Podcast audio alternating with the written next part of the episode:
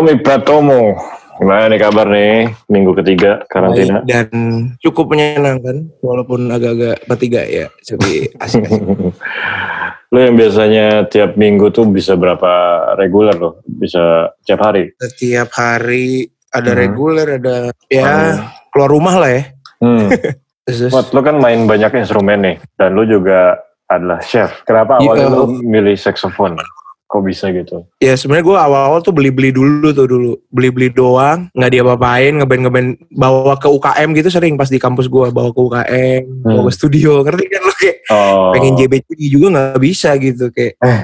ya gue sering dulu kayak pas masuk datang ke UKM kampus gue gitu kayak Hmm. ya ada aja gitu yang ngapain lu beli gituan ngapain sih ya iseng banget gitu sama, sama banget gue juga. jadi bikin gue agak "Ay, iya apa apa iya apa gue harus nggak usah kali ya gitu kali Oh, tapi akhirnya oke. udah kan saja gue sih lumayan ngena cuman gue simpen aja sendiri gitu Hmm. relax saya gue habis itu ya udah gue puncaknya sebenarnya ada yang membuat keadaannya berbalik gitu sih yes Apa tuh? situasi sebuah situasi waktu itu jadi gue lagi zaman zaman kampus kan terus Hmm. ada kafe baru dulu Bintaro tuh jazz gitu gue lupa namanya apa terus teman gue teman-teman kampus gue tuh ngajak eh ayo dong nonton nonton ini yuk dulu kan jarang banget kan nonton jazz gitu Mhm, Jarang banget. di dekat rumah gue Hmm. ayo dah, ayo ayo. Gue beberapa gitu ke kafe itu terus teman gue ini ada satu yang ngehe. Hmm. Tom ambil saxophone gue emang di mobil. Habis UKM kan habis ngeband kan di, di kampus. Mhm. dia ambil terus gue disuruh ngejam. Sedangkan ada bandnya gitu di sana. Asli. Ini kayak senior senior gitu terus ya udah gue akhirnya teman gue yang maju. Lu lu ngerti kan kayak lagi main terus ada yang eh teman saya mau main nih teman kayak gitu gitu Oh, dicemplungin. cemplungin gue sorry padahal gue emang udah gue udah udah bilang udah nggak usah karena Hmm. gue emang belum bisa ngapa-ngapain juga ya Hmm. jadi gue Awal-awal. gue juga alat gue bawa-bawa kadang-kadang buat apa tuh nggak lu foto-foto Sama juga remaja ya. aja ya udah gue diambilin lah alat gue akhirnya gue buka Wah itu Hmm. atau mau ngapain kan terus di bandnya itu ada saksofonisnya juga Oh, oke. anjir jiper juga kan. Ngehenya gue adalah gue gue bunyi bunyi aja men. Gue ngasal aja. Asal main gue gak tahu itu kinya apa gue gak tahu lagu apa. Tunjuk gue kayak part solonya gitu kan. Zaman dulu gue gak tahu nih itu kok berarti gue harus main kali ya. Pas tengah gue tiup-tiup pengen ngakik ngakik ngakik. Gila sih itu. Kucing di mana-mana. ya udah pas selesai gue main nah gue emang udah sadar bahwa jaing aja nih bunyinya kan tiba-tiba dia ngomong gitu sih home bandnya. After this we gonna, we- we're not gonna bring you any mouse gitu-gitu. Kayak anjing dibilang tikus gue Gara-gara kucingnya. iya gue lumayan tapi emang gue juga yang teman gue sih sebenarnya ngehe gara-gara gitu gue lumayan kena tuh. Wah, anjir. Terus gue mikir ah, masa gue udah beli mahal-mahal cuman buat kayak-kayak doang sih Bilang, Nah, tapi lu dulu ada tuh. kelas kelas saxophone gitu gak sih? Atau lu belajar sendiri dulu ya? Nah, gue tuh dulu pengen banget tuh. Gue akhirnya mencari-cari ada temennya, Mhm, ada temennya temen orang gereja gitu. mhm, Pas waktu itu kan privat kan, ter- dan ternyata nggak nggak murah tuh. mhm. Jadi sekali, iya bener-bener sekali tuh karena waktu itu kayak duit segitu buat ngeles. Berapa? Ah tahun segitu gue udah 450 men. Wah gila sih mahal banget. Buat sekarang aja mahal. Gue langsung sekali sekali, datang? datang 45 menit men. Anjir. Asli, makanya abis itu gue langsung kayak, dan juga bukan pakai duit gue kan, jadi gue masih dibayarin waktu itu. Hmm, Akhirnya gue ke Gramedia, hmm, Gramedia terus ada DVD-DVD-an gitu. hmm. Saxophone gambarnya. Nah, belajar. tuh. Itu dia. Akhirnya gue beli itu berapa ya lupa gue harganya masih ada gue DVD-nya bayar. Asik. Udah tuh gue tonton di DVD player men, anjir. DVD tapi player. tapi yang yang bikin lu milih instrumen itu apa? Gara-gara lu nonton atau dengerin siapa sih, Dom? Wah ini lebih kocak lagi nih. Nah, Gue kan, sorry, gue tuh sama sekali gak pernah tertarik, tertarik sama musik jazz kan. aha. Even dulu pernah om gue ngajak gue nonton Nikita Dompas inget banget dulu dulu di Oke. eh, di Daya masih depan SMP 12 Mhm. terus gue diem gitu apaan nih gak ngerti Hmm. nah suatu hari gue cabut kampus nih lagi-lagi sama teman-teman kampus gue yang brengsek ini semua gue ke Ya. PIM Aha. uh, launchingnya Volkswagen bawah di nah itu ada ada panggungnya kecil ya ada piano Mhm. ada eh, nih ada band nih ada band ada rame-rame gitu kan Mhm. lu tau gak yang turun dari Siapa? Dave, Dave Koz. Dekos anjir. Koz, Brian Simpson, Tompi, Dasma Nyuntak. Gue masih Wih, gokil di mall itu mainnya. iya dengan jarak panggungnya tuh cuma yang kayak panggung level bulat gitu. Hah, gokil. Bener udah jaraknya deket banget di situ gue kayak wah anjir keren banget nih saxophone sih. Terus kan dia pakai kan yang curve soprano kan jadi kecil kan. Wih akhirnya udah gue coba cari-cari tahu tuh mulai tuh. Hah. Apalagi lo Dave Koz main di atrium yang reverbnya kayak gitu men. Indah banget kan. Ah, gila. Gue harus gue harus punya. Pertama gue sih pikiran gue cuman gue harus punya. oh, Perkara atau enggak gue masih belum mikir waktu itu ya. Gitu. masih lu suka Udah. aja langsung gitu. Temen aja gue pas naik ke atas ada ada toko musik kan tuh di PIM. Ada nih. gue Oke. langsung masuk. Gue tanya gue tanya bla bla bla. ya itulah intinya. Saxophone pertama gue gue beli di situ. Simple itu ya. Emang itu pengaruh musik tuh segitu kuatnya siapa lagi live music. Parah live tuh kayak vibe-nya nyampe nya directly ke lu gitu. Hmm. Ya live music segitunya. Ya, makanya gue, gue penasaran apa yang bikin lu terpengaruh sama black music itu di musik-musik lu ada neo soul, hip hop di situ juga, terus lo-fi, funk. Dari mana sih? Apa lu emang Nah, dari kalau- lu dengerin dengerin itu atau bokap lu sering muterin atau apa gitu? Gue sadar sebenarnya gini nih. Era gue SM nggak sih SD malah. Hmm. SD sih. SD SMP. Gue kan nongkrong sama anak-anak basket kan tuh. Mhm. Anak-anak basket tuh culture-nya emang udah, udah dengerinnya tuh udah Blackstreet, udah Oke. Boyz II Ko, Mhm. Brian McKnight, nget, udah All for One yang emang udah culture-nya mereka. Kalau abis after break latihan, Hmm. slow down-nya, inginannya, pasti dengerinnya gituan. Cisco, Income, ngerti gak kayak love song era-era Casey and Jojo. oh iya Jadi- iya iya 2000-an. Oh enak ya lagunya. Jadi gue dengerin tuh dari SMP. Kalau hip hopnya, hip Mhm. metal itu SD. Hmm. Eranya Limp Bizkit. Ya siapa lagi banyak sih. Sampai Itu even kayak Eminem baru muncul tuh. Eminem. Ewa kayak kayak Godsmack gitu gue lumayan dengerin sih Oh gitu Em- malah. rock rock gitu. Godsmack, eh, Rammstein, Iya Ramstein.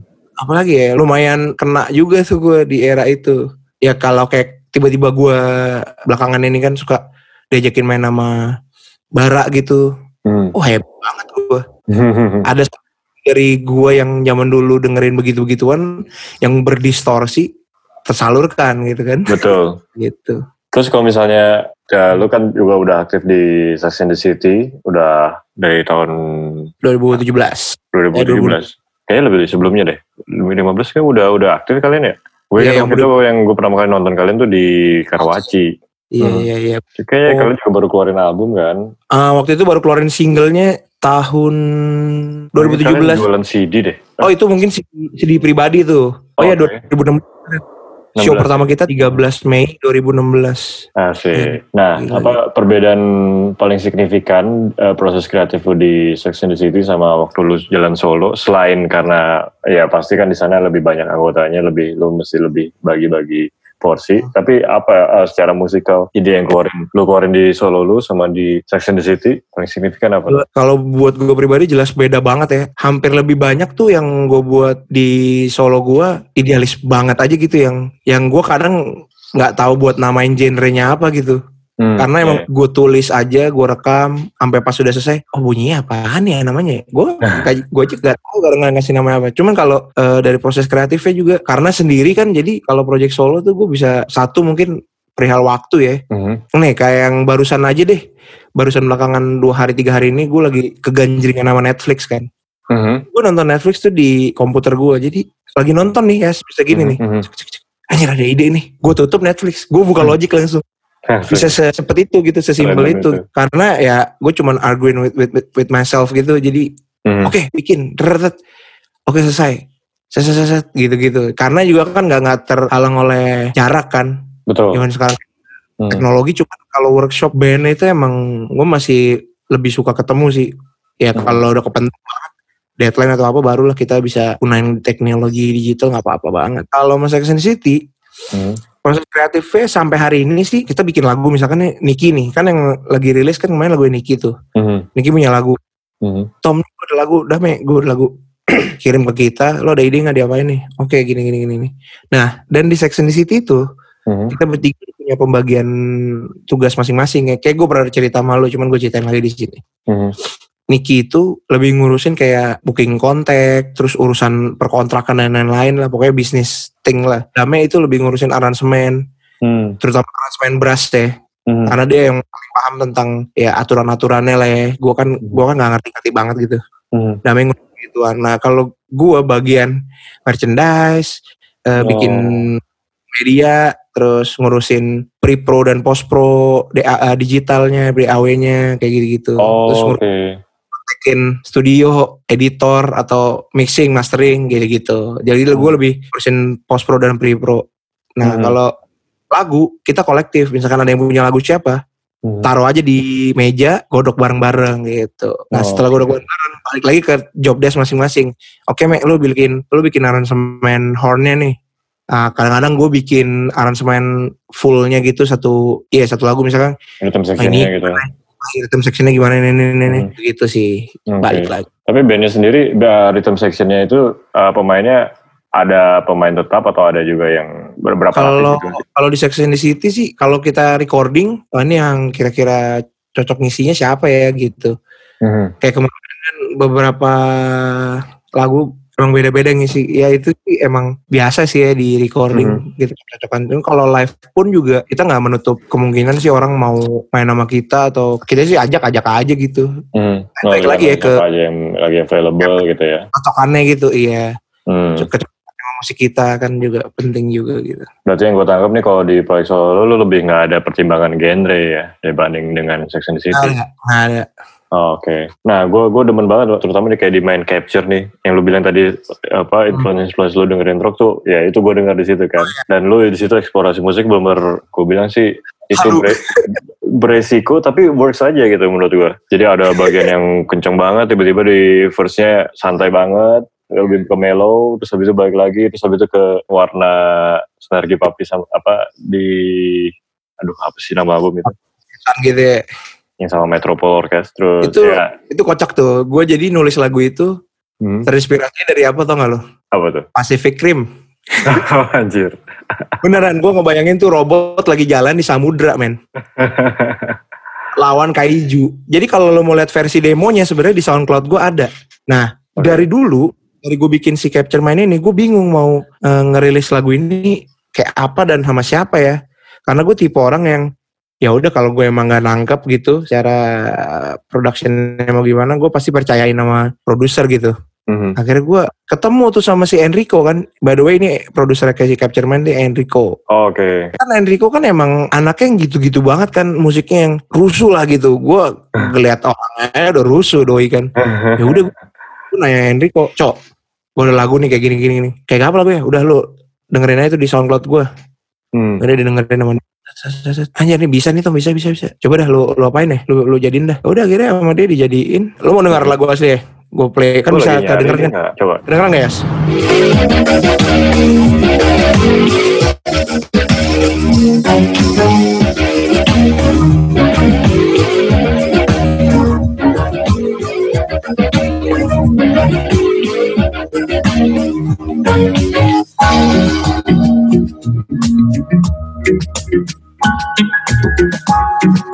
Jadi itu lagu aslinya begitu ya. oh oke Deket sama ini ya Random Access Memories Oh iya iya iya iya iya iya. Ini tahun berapa ya? 6 tahun lalu berarti. 2014 berarti ini gue bikin. 6 years ago. Anjir, lama juga ya. Oh di bawah-bawah ya Bawah, paling bawah. Paling bawah ada Oh iya Capture Mind jadi Tapi di Spotify judulnya Mind Capture yes, gue balik karena sebenarnya yang bener adalah main capture. Oh oke Grammar Police. Selain itu gue gue juga notice di rilisan lu tuh kayak dari 2017 lu ngerilis dua single per tahun nih sampai 2019. Sebelumnya lu bikin TND kan 2015 nih. Ah. Pertanyaan gue adalah kenapa sekarang single terus dan kenapa ya gue sebenarnya masih nungguin juga sih setelah TND itu album lu selanjutnya. Apakah lu ada pertimbangan karena lu ada aktif juga di Sex and the City dan lu juga aktif sebagai sessionist. Hmm, kalau rilisan itu kenapa single mulu? Jadi era setelah ITND itu gue dan sebelum TND Mhm. kayak lu lihat nih di SoundCloud gue dari enam tahun yang lalu gue emang udah nulis lagu-lagu yang gue nggak tahu genrenya apa Oke. dan nggak tahu mau di satu bundle sama lagu yang mana gitu Mhm. jadi gue pikir daripada sia-sia gitu di harddisk doang Mhm. dan ego alter ego gue lah gue pengen ngeluarin lagu-lagu yang nggak berbau seksofonis banget gitu Mhm. dan karena gue suka aja gitu nulis lagu kayak gini-gini jadi gue Hmm. rilisnya per single nah sebenarnya rencananya tadinya tuh tiga bulan sekali ya cuman nggak dapet Oh, Oke. gitu. kali Jadi pengen setahun ada dua ya. Iya, kayak dari era Step, Sunshine, Waiting for Your Love, Hmm. terus Candy Girl, Iya. Capture Mind, Mind Capture.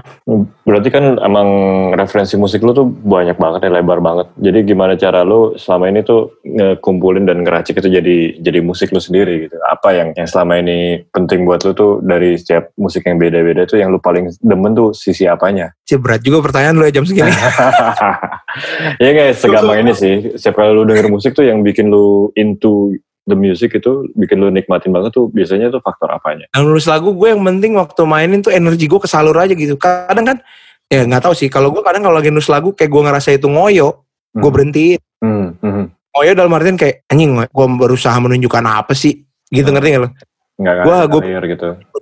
gue gue nggak bakal keluarin juga dan emang nah, kadang-kadang kita sih kalau ini kalau pendapat gue pribadi ya gue Hmm. pribadi kadang-kadang suka berpikir bahwa lagu yang gue tulis tuh ah cemen banget nih ah males ah terlalu inilah terlalu itu Hmm. gue waktu itu sempat baca sebuah buku lah itu dibilang justru malah kayak sesuatu yang lu pikir itu nggak berarti buat lo Mhm. justru kadang-kadang itu itu yang justru berarti banget buat orang Bener sih. kayak apa ya nah contoh kasusnya ini gue bukan berdasarkan asal ngomong ya tapi statistik Mhm. jadi kalau gue buka Spotify gue, Mhm. di situ streamsnya itu yang paling tinggi malah Nadia sama I Can Get You Off My Mind. Nah, dua lagu itu lagu slow yang secara teknikal mungkin buat musisi adalah lagu yang gampang banget gitu. Tapi ternyata kan orang malah suka nikmatin yang mereka bisa nikmatin aja.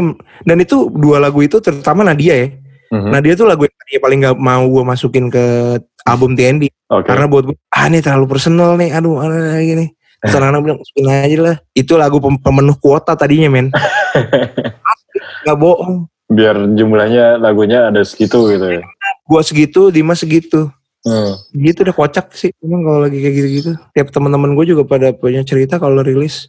Ada aja yang gitu pasti. Iya sih tadi gue juga iseng gitu misalnya gue taruh Tommy Pratomo di di Google. Terus muncul tuh video yang yang paling kiri tuh yang kita kolaborasi waktu itu. Nadia. Ah. Wih, langsung pertama kali muncul gitu. Berarti emang lagu itu emang segitu enaknya sih. Mau dibikin apa juga. Dan kebetulan ada Ya. versi videonya yang itu kan. Kasih videonya yang belum nonton langsung deh ke, ke YouTube. Sedap. Nah, Itu kan promo ya. Tapi itu seru sih. Gue gua suka ap- approach di situ. Hmm. gue kan selalu memainkan lagu itu ya udah nggak pernah versi yang lain kan versi gue terus gitu Hmm. jadi gue bahagia gue ada versi yang berbeda Ada yang bikin versi yang beda ya. gue gitu kan keren Iya sih, gitu yang- ketika gue bikin itu, gue gue bayangin eh, sebenarnya dari musik-musik lu yang lu udah lu bikin, eh, warna lu tuh yang kuat tuh adalah eh, ya itu black music yang black rhythmnya itu yang yang gue pikir wah ini harus ada ketukan yang kayak gini nih cara mainnya nih gitu. Yang kebetulan Hmm. si si Jerry itu drummernya itu ya dulu gue lagi sering nongkrong bareng dan eh, gaya main dia tuh nyantol di kepala gue untuk lagu ini pas banget dia yang main juga di video itu kan. Hmm. Ya udah gue bikin deh eh, ritmenya kayak gitu. Itu masuk banget. itu sih seru tuh cuma satu aja yang kurang Hmm? kemeja lupa setrika kemeja Jan, lupa setrika ke kemeja lu aduh dulu sebelum syuting nih. Setrika. Nah. Ya. Nah, seberapa besar impact dari Solitur 2016 terhadap karir lu setelahnya nih? Solitur 2016 wah Karena kan Dampak. 2015 tuh, terus habis itu 2016 tuh bareng Gerald tour ke berapa kota? Empat kota ya. Sampai akhirnya puncaknya di Jakarta. dampaknya sih buat kehidupan musik gue kok bisa melihat bahwa bisa kalau lu usaha gitu ngerti lo kalau lu mau put effort bisa loh mhm. dan itu sampai hari ini masih jadi keplakan di kepala gue sih kayak kalau kalau gue lagi kayak mager gitu atau aduh ntar aja deh ngerjainnya yuk nyet kayak yuk yuk yuk yuk jadi buat gue pribadi tour tuh pusing tapi seru gitu. Mhm, mhm. serunya adalah ketika ya walaupun yang gua sama Gerald gelar tuh nggak nggak yang ribuan orang ya tapi paling mentok 200 orang Mhm, 200 orang orang kayak gitu gitu kafe bar atau di galeri. Mhm. cuman eh, yang nonton itu bisa nyanyiin melodi instrumental lo gitu. Ya Hmm. bukan bukan berarti yang nggak bisa dinyanyiin nggak iya. Tapi kalau gue pribadi kan gue emang bikin tuh karena gue bernyanyi gitu Mhm. happy aja gitu mereka ikut bisa enjoy ya singelong ataupun enjoy atau ya setelah selesai main kayak apresiatif yang kayak wah gila mas gini gini wah oh, gini gitu itu gue happy aja sih ya apalagi dulu lo juga jadi tour manajernya juga kan sekalian. kalau yang solitur gue nggak jadi gue Oh beda. solitur itu manajer manajer eh, turnya itu si Ucup Kiki Aula Ucup Oh oke, yang lu tur, lu jadi manajer itu waktu Sex and the City. Sex and the City Jiva dan Hmm. yang lain-lain Oh, oke, berdasarkan pengalaman yang waktu itu. yes Nah, iya, jadi promotor juga nih. Kayaknya udah sih capek Nah, eh, waktu itu kan lo main berdua terus kan, waktu sama Soli terus sama Ivan. Setelah itu pun juga lo sering main bareng sama dia. Apakah ada rencana akan bikin rilisan duet atau gimana? sama Ivan gue main gila lama main udah lima tahun Gimana? bar to bar day 24/7 Gokil sih. 365 tahun kali 5 tuh. Hmm. Kayak kemarin sebenarnya tuh pas Java Jazz kita mau mainin lagu rilisan kita yang belum di belum dipublish di mana-mana. Ya Oh. jadi. Anjir kan kita. Jadi kita nggak main. Oh, Eh, oke. Si lagunya udah udah udah terjadi gitu. Lagunya pun udah udah ada satu-satu lagu yang mau dirilis. Hmm. Cuman kita ngeliat juga keadaannya mau rilis kayak gini buat eh, mau ke mana juga gitu kan sekarang. Hmm. Eh, dan tiba-tiba ya banyak kesibukan masing juga tapi sih gue gue sama Ivan masih kayak aduh keluarin aja apa nih di YouTube aja kali atau gimana ya ya belum tahu nih mau dirilis atau gimana lagunya sih lagunya sih lucu lucuan gitu Hmm. Berarti perdana nih ya? Perdana secara gue juga kalau sama dia emang gak pernah serius gitu berdua ya kayak di Insta Story kemarin, Insta Live kemarin gokil sih. gila men. Dan apa ya ini intermezzo gitu kayak gue kalau main sama dia tuh kayak mungkin karena udah main lama banget jadi gue bisa main nih kalau teman-teman yang suka nonton gue main live sama dia gue tuh sama dia nggak pernah ngomong sama sekali di panggung bener-bener tutup mata dua-duanya tapi kayak bisa main des des des satu satu jam gitu kelar buff Lancar komunikasinya. iya kayak komunikasi apa ya itu bahasa musiknya apa tuh kayak gitu? Chemistry apa gimana tuh? Iya. Ya, kayak aneh aja gitu. Emang udah kelamaan bareng kali ya Ya udah tahu kecenderungan-kecenderungan masing-masing terus jadi tahu gimana antisipasi, gimana nyamperinnya, nyambernya gimana. Gokil sih. Dan dia salah satu yang tergila juga sih sekarang generasi yang muda. Karena kan ya lu dan dia sama-sama juga aktif banget sebagai sessionist di macam-macam artis kan. Jadi eh tektokannya udah jauh lebih apa jam terbang kalian masing-masing juga udah sama-sama tinggi jadi udah tahu mesti ngapain gitu. Ya itu sih apa namanya nge- ngeles ngeles. nah, yang selanjutnya nih, lu pakai lu bikin musik sendiri yang gue tahu tuh lu pakai anak Logic juga ya? ya anak logic. Anak Logic dan ini dari TND terus habis itu ada 1 2 3 4 5 6 single setelahnya yang mana yang lu produksi sendiri? Ah coba gua buka iTunes gue ya gue. Kali kan main capture itu si Enrico. Tommy Prato. Waktu itu lu sempat produserin si Wanda juga ya, Buttercream. Wan Omar ya. Hmm. Yang dari semua ini yang gue produce sendiri. Coba kita. Eh kalau TND semua Berry ya, Berry Likmahua. Oh, oke. Candy Girl tuh gue yang produce. Mhm. Candy Girl, Yachts, Mhm. Buttercream Wanda Omar. Terus udah sih, udah udah. Waiting Step sama Sunshine? Step tuh Marco. Oh, oke. For Your Love itu Febrian Fadil, Sunshine tuh Anka Diof. Oh, Oke. Eh, Basically semua arrangement wise masih dari gua tapi ya mereka lah yang ngerti tentang productionnya lah. Hmm. Style-style mereka. Box mereka. Lu biasanya mengawali dengan apa dulu? Apakah bassline dulu, rhythm section atau melodinya mesti udah dapet dulu? Gua agak-agak nggak tentu ya. Yes. Hmm. Kadang lagi di motor nemu melodi, melodinya gue inget terus. Apa enggak gue rekam di HP. Hmm. Kadang-kadang lagi bosen di rumah, Hmm. nyalain beat pad atau keyboard MIDI, Hmm. main-mainin. Kalau enak rekam. Jadi Hmm. tergantung mm, lagi dapetnya di mana. Jadi bukan yang bukan yang dari satu source gitu.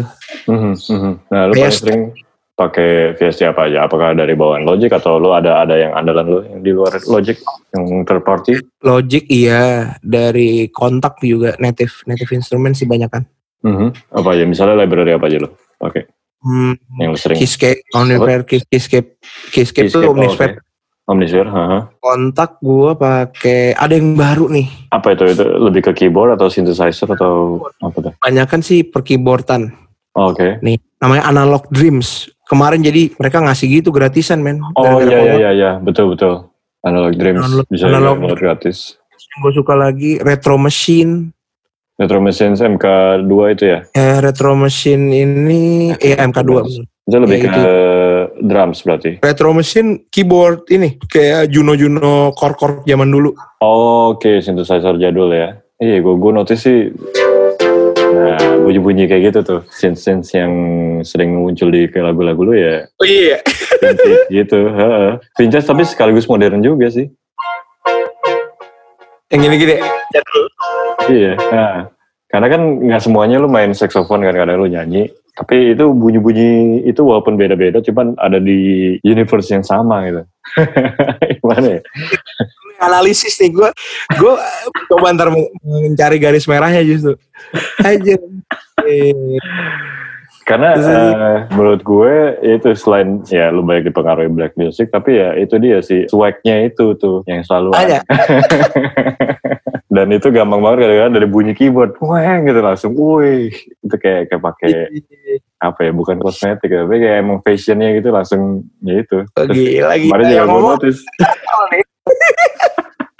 Tapi gue juga notice waktu Insta Live itu kan ada ada ini, ada Black Panther di atas speaker lu. Oh, iya. Black Panther gila, men. Kekuatan dia beda, men. Dia tuh nyanyi, tapi dia in- eh, tapi dia di modern juga gitu. Ngikutin zaman tapi dia into culture kan. Wakanda Wah, itu forever. Wakanda forever. Anjir ya, gue juga nih. Lu yang Apa lu yang menganalisis apa lagi ya yang gue pakai ya seringnya. Gue kalau instrumen sebenarnya jujur itu-itu aja sih VST yang gue pakai. Kalau drums apa? Drums gue lebih sering pakai sampel gitu dari ada yang dari orang, ada yang dari website. Mhm. Terus gue pilih aja yang gue suka. Misalkan apa-apa-apa biasanya gue masukin ke mesin pad gue. Oh, Oke. Baru gue ya. Jadi gado-gado tuh. Mhm. bikin-bikin yang buat dan awal-awal tuh gue pakai si mesin ini buat ya emang tujuannya agak salah sih gue pakai jadi cuman buat nge-trigger ide gue salah satunya Trigger maksudnya lu main-mainin terus oh ada kayak gini Iya, nih. gue cari yang enak apa nih kadang-kadang cuman buat gitu doang cuman ya buat gue sih as long itu works buat gue ya udah Iya menurut gue sih nggak salah karena emang kita juga gue ngobrol sama vokalis gue kan si Andre itu dia juga bikin musik tapi dia biasanya mulai dari harus ada bunyinya dulu baru kebayang oh enaknya diginiin enaknya digituin Iya kak, soalnya kayak bikin beat gitu gue pa- pasti kayak enak. Sebenarnya pakai keyboard bisa-bisa aja ya, duk stuck, duk duk stuck. Mhm. Cuman kalau pakai pad gitu kayak lebih dapat flow kerjanya enak kan karena di sini kan bisa auto record, auto record bla bla bla yang lebih ya gue suka aja gitu. Mhm. Ini gue happy lah pakai ini. tapi gue belum pernah tuh gue penasaran sih pakai pad itu kayak apa Ya, dia apalagi- dia bisa stand alone gitu ya nggak nggak usah dicolokin langsung ke DAW DAW juga bisa masih kalau yang ini masih Mark per- Mark 2 apa Mark 1 punya gue yang jadul jadi ya mesin emang harus nyambung ke komputer sih dia controller gitu. oh emang controller Yang standalone tuh ini si AK yang baru tuh buset gue pengen banget. hmm. Mahal. MPC gitu ya AK MPC 10 yoi baru coy. oke MPC 1, MPC 1. Aha. Gila itu lo men lu gak perlu bawa laptop udah fight itu itu dia adalah uh, studionya DAW-nya di situ Iya. juga itu semua Jack gila gue aduh Sulham tuh udah punya tuh Oh iya, iya Hmm. gue suka lihat di Instagramnya dia, dia suka bikin. gila dibeli di Amrik Di sini belum ada belum ada distributornya. belum a- AK ada tapi dia belum masuk sini kayaknya Oh, Oke. Lagi kok. Kemarin juga gue sempat lihat nih yang kan si Behringer lagi banyak keluarin synthesizer model lama kan. Tapi yang Model- baru nih, yang murah-murah juga tuh. Wah gila, DeepMind apa segala macam. lu suka juga pakai Ya gue gue baru tertarik sih, gue baru nyobain kemarin di waktu Java Jazz kan ada tuh boothnya. Oh ini gini, ini gini, ini gini. Kayaknya seru juga sih. Cuman gue masih masih banyak mengandalkan soft synth. Ah, gue lumayan tertarik dengan Behringer dan gue sebenarnya apa ya nggak tahu kenapa gue tuh nggak emang gue kan ya lu tau gue gue nggak bisa main keyboard gitu cuman gue suka banget sound sound dari synth synth gitu kayak trigger idea aja gitu Iya. apalagi setelah gue tahu bahwa kita bisa ngam bisa nyedot soundnya gitu kan dulu gua nggak tahu kan kalau bisa kayak gitu nyedot dalam artian kita nge-trigger MIDI-nya dari DAW Mhm. ya misalkan lu nggak bisa main ya udah lu main atu-atu aja pakai pakai jari lu gitu satu-satu Oh, ah. atau lu gambar satu-satu habis itu lu bisa nyedot soundnya dia Oh, lewatin di dia print. Mhm. kayak di print itu nah pas gue tuh tahu gitu gue makin pengen punya synthesizer yang asik dan banyak pilihan sound gitu loh yang bisa dibikin puter-puter. Iya. Waktu itu minjem sih gue happy banget, cuman karena mahal jadi gue balikin lah ke temen gue, gue takut rusak. Atau yang modul-modulnya aja ya itu juga masih mahal sih. Mahal itu. perlu keyboardnya. Kalau nggak tahu ya gue, waktu gue nyobain OB6 kan, buset. Uh, Ada di rumah gue ada 4 bulan, 5 bulan men. wih. Eh, hasil-hasil idenya OB6 itu adalah Waiting for Your Love, Oh, oke. Step, Mhm. terus kayaknya Sunshine tuh juga deh. Berarti itu Sunshine. seberapa banyak, berapa persen dari versi demo yang tetap ada di versi akhir secara sound? Kayak Step nih secara sound keyboard-keyboardan semuanya dari synthesizer. Eh dari Hmm. synthesizer. Dari yang waktu Demo. itu Waiting for Your Love dari si OB6 juga full Hmm, nih. Oke. Ini full dari Sidechain compression. Ini, ini full dari si keyboard itu. Mhm. Ini juga kalau nggak salah ya.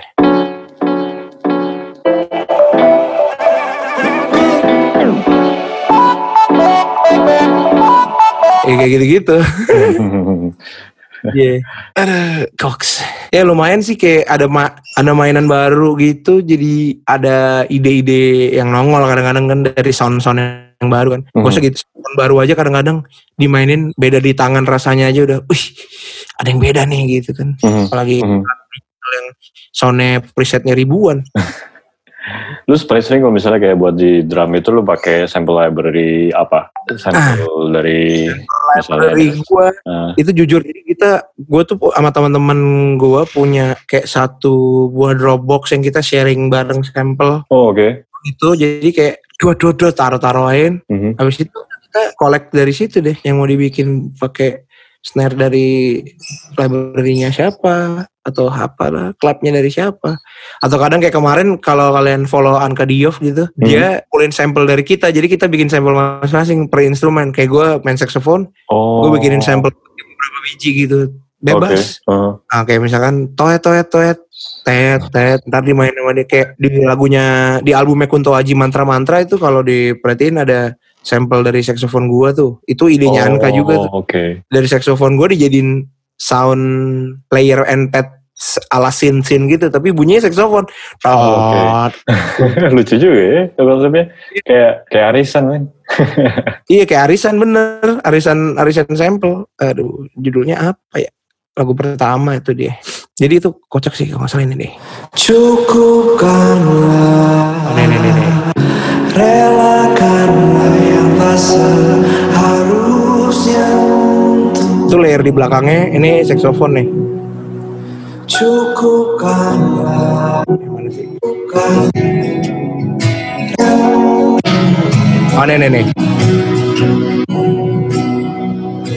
Cukupkan Di belakangnya kedengeran nggak saxophone gitu? ikatan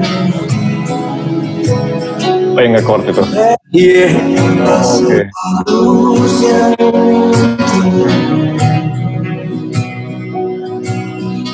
Yang sebaik Iya oh iya kayak gitu-gitu dia emang iseng sih, cuman kocak aja menciptakan instrumentasi baru aja biar nggak bosan.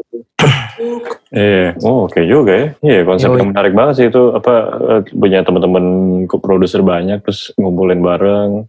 Jadi idenya sih- bisa fresh terus. Asli banget mereka ya gak tau ya gue karena bukan karena lingkungan di gue di lingkungan mereka dan mereka teman-teman gue, Mhm. tapi gue tadi banyak banget belajar dari mereka sih kalau urusan kayak gini-gini produksi-produksi. Iya sih, Yang lingkungan tuh ngaruh banget sih biar grup yang sama-sama ngulik sesuatu gitu ya. Ya apalagi Iya. berhubungan dengan profesi kita. Sangat Ini kayak lagi corona gini kirim-kiriman eh kak isiin ini dong atau enggak Tom isiin ini dong Hmm. Jadi lumayan happy lah walaupun di rumah tapi ada yang lakukan gitu Iya, apalagi kalau misalnya udah punya alat sendiri di rumah kan. itu juga ya itu salah satu yang mungkin gue mau sampein nih Mhm. gue dulu males banget untuk awal-awal tuh Mhm. males untuk beli peralatan komputer-komputer gitu kan. Mhm. Wah ngapain sih main aja lah.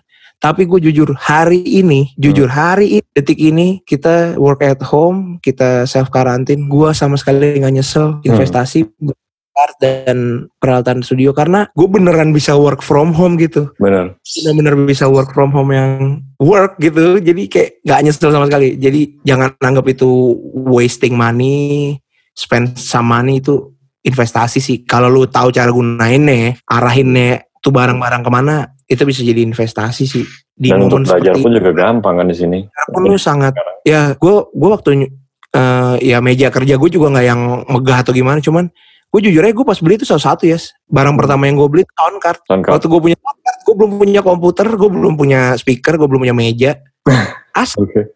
Beneran jadi nyicil gitu datangnya satu-satu jadi sound card gue beli gue taruh di lemari aja dulu sampai gue dapet gue punya duit lagi buat beli komputer gitu Oke. baru setting komputer gue belum punya speaker ya udah gue pakai speaker kecil Oh. yang aja zaman dulu Mhm. gue udah nabung lagi beli lagi satu persatu jadi ya kalau orang lihatnya wah lo mah enak gini ini enggak men gue gue gue juga cicil satu-satu barangnya jadi Mhm. gue beli pelan gitu tapi beneran nggak nggak nyesel deh buat belajar enak bener kata lo Iya di, di YouTube sekarang udah banyak banget lu mau belajar tentang compression, tentang EQ, apalah segala macam mixing, balancing. Walaupun lu belum tentu lu bisa jadi mixing engineer, cuman setidaknya lu tahu gitu Kak, gimana mengoperasikannya gitu.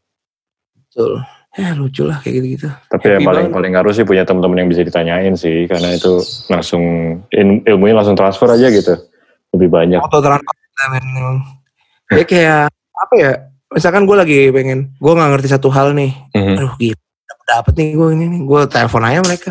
Misalkan gue telepon gue paling sering itu nelfonin eh, Cimeng Dimas. Hmm, Sampai iya.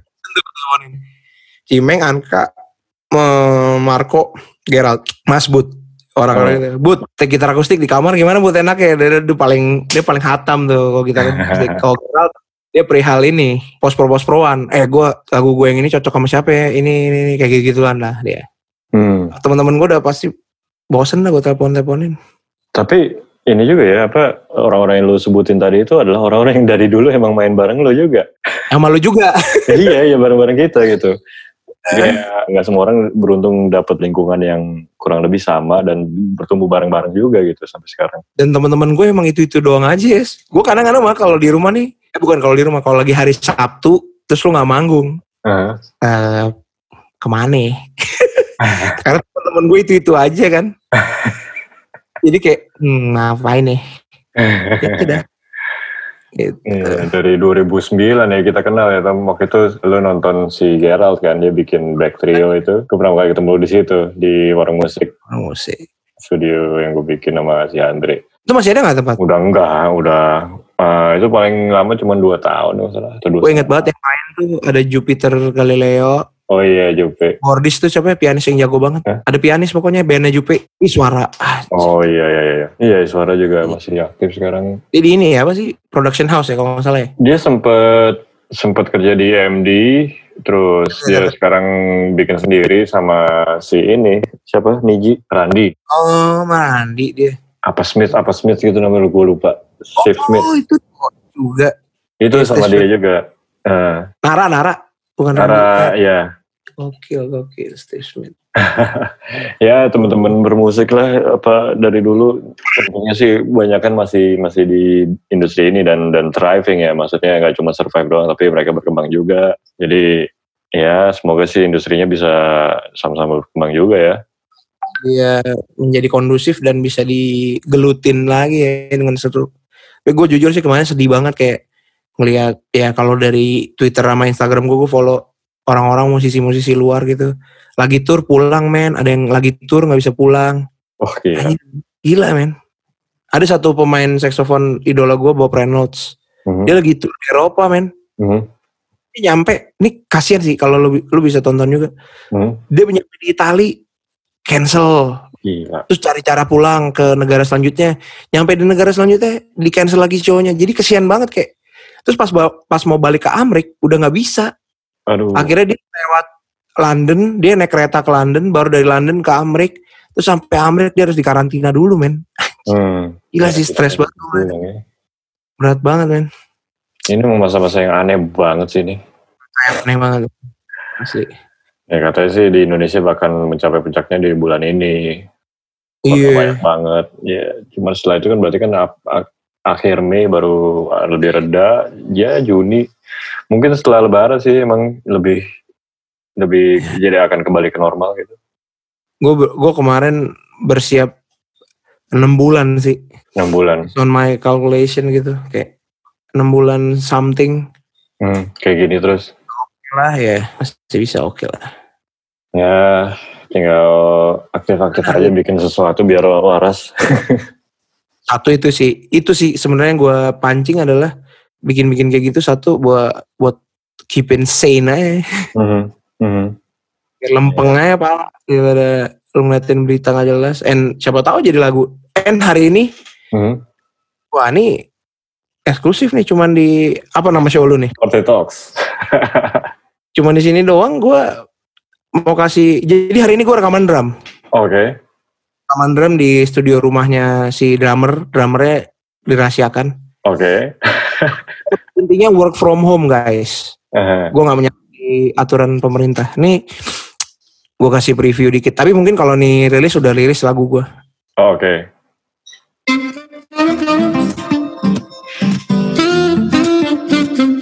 back to smooth jazz Asik.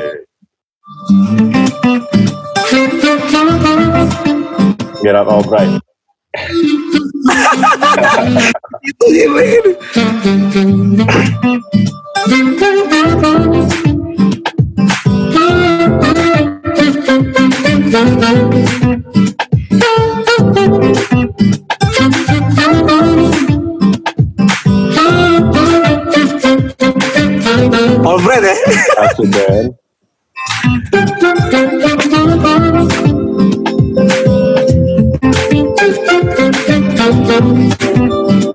Asik gitu Asik.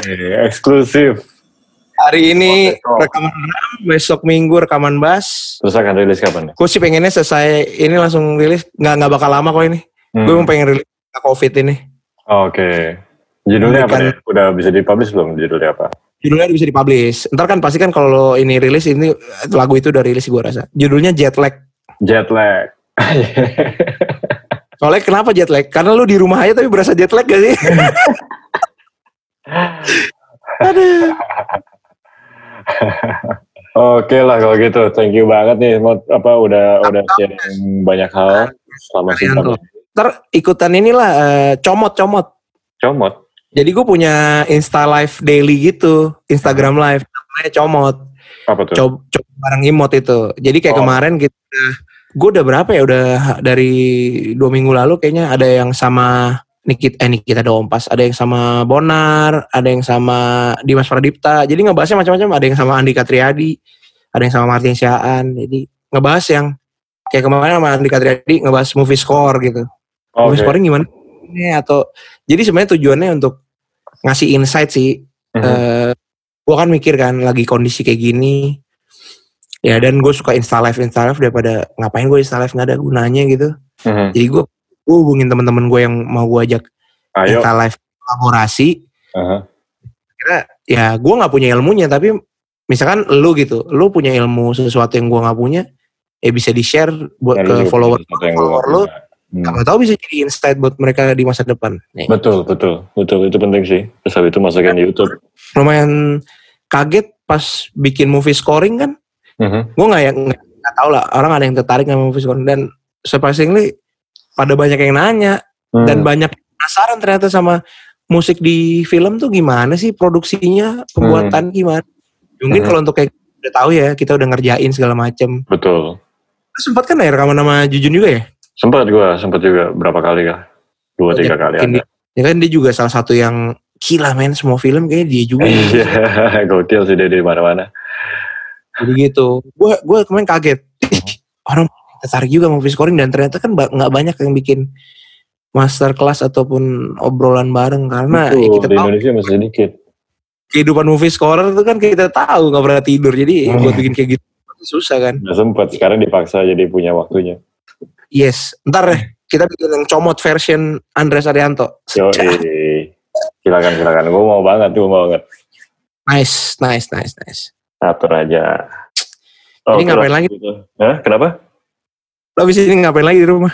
Habis ini gue ngedit-ngedit ini nih, foto talk foto talk sini. Siap. Sama ya gue ada bikin beberapa musik lah eh, selama kuaran karantina ini gue pengen pengen rilis sesuatu gitu. Gue pengen ya harus bisa gue mixing sendiri. Juga aja ya nggak apa-apa lah apa pun kekurangannya tetap aja harus gue rilis sih. Gue pengennya kayak gitu. Alright.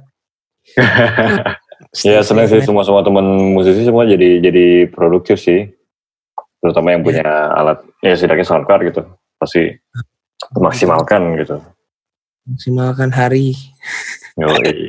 Oke deh, Oke. thank you berat smart. Sampai jumpa lagi. Saya stay healthy, stay safe, dan segera kita publish di Multi Talks entah ini akan jadi episode berapa ya? Karena gue belum ngurusin. Siap. Oke, Semoga- see you. Bye-bye.